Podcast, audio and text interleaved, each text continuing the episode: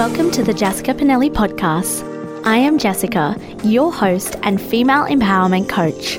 In this space, we talk all things empowerment, confidence, and connection back to self. We talk energy, life experiences, love and relationships, and practical skills to guide you into alignment with your desired reality.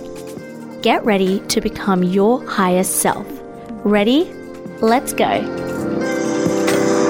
Hello, and welcome back to the Jessica Pinelli podcast, and welcome to the last day, day five of the five day self empowerment challenge.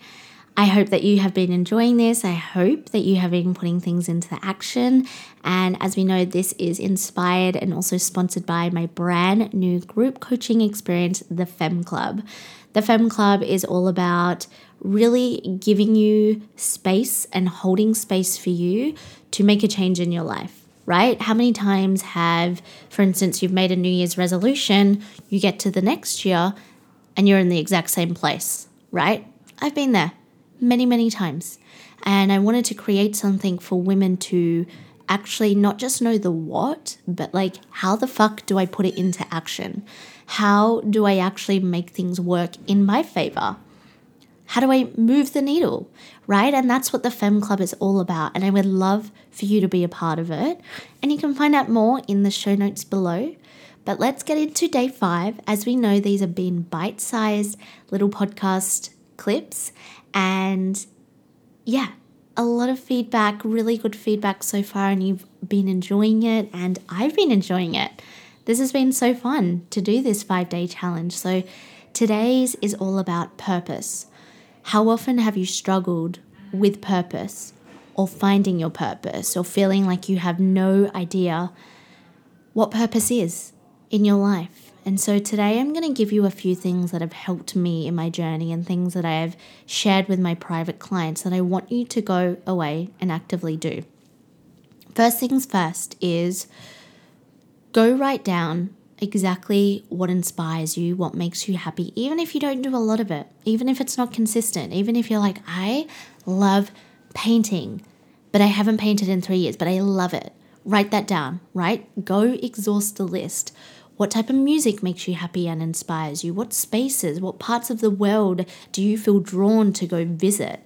Right? Like, I'll give you an example. I feel so drawn, and I have for the past few years, to go to Morocco.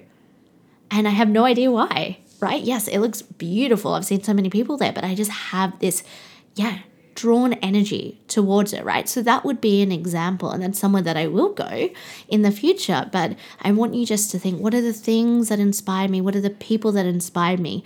If it is people and places, write down the actually the traits and the characteristics and the qualities. Build this out, flesh this out. Get really deep with this because when you get really deep on what inspires you and what surges a creative response in you, you start to get to know yourself better. And when I do this exercise, what I find is that I am able to tap into this side of Jess that I'm like, wow, there's all these things that I don't really explore. There's all these things that maybe I keep hidden or maybe I haven't given a chance to flourish. I think it's very important to know what really brings your soul alive and to do more of that. So, looking at that list, what are the things that you can do more of and start? Right? When I came to Bali, I was like, I'm going to do more of yoga. And do you know what I did? I started. Even I started on a day I didn't feel like it.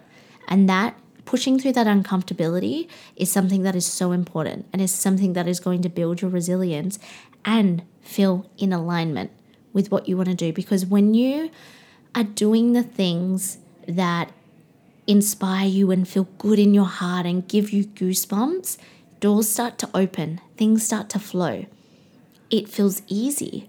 It's because you are all of a sudden, you're not being rigid. You're not just doing things because you think you should. Which leads me to the next point. Do a list right now of all the things that you think you should do.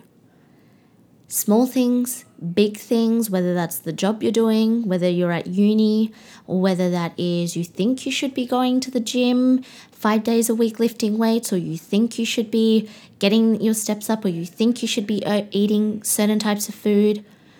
Write a list, exhaust it, don't overthink it.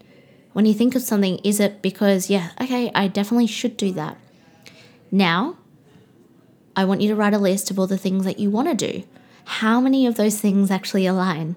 How many of those things that you want to do, you're actually not doing, or maybe you used to do it? Again, switch it up. Start to do the things that you want. These lists and what I'm getting you to identify in your life may seem super simple, but the fact of the matter is, we don't actually make the change. And this is me calling you out. If you were looking at this list and you're like, oh, too hard, or you're making excuses, no. This is why you feel so out of alignment in your life, is because you don't do the things that are creative, that inspire you, and the things that you want to do. You were doing everything but. How fucking crazy is that? That you are living your life in a way, literally living and choosing to live a life in a way that you you think is good or you should do or is the right thing when you have just listed all of these things that you want to do, all of these things that inspire you, people, traits of people that inspire you, and you don't embody in yourself. And this is truly the first step. We are living, I truly believe we are living our purpose every day.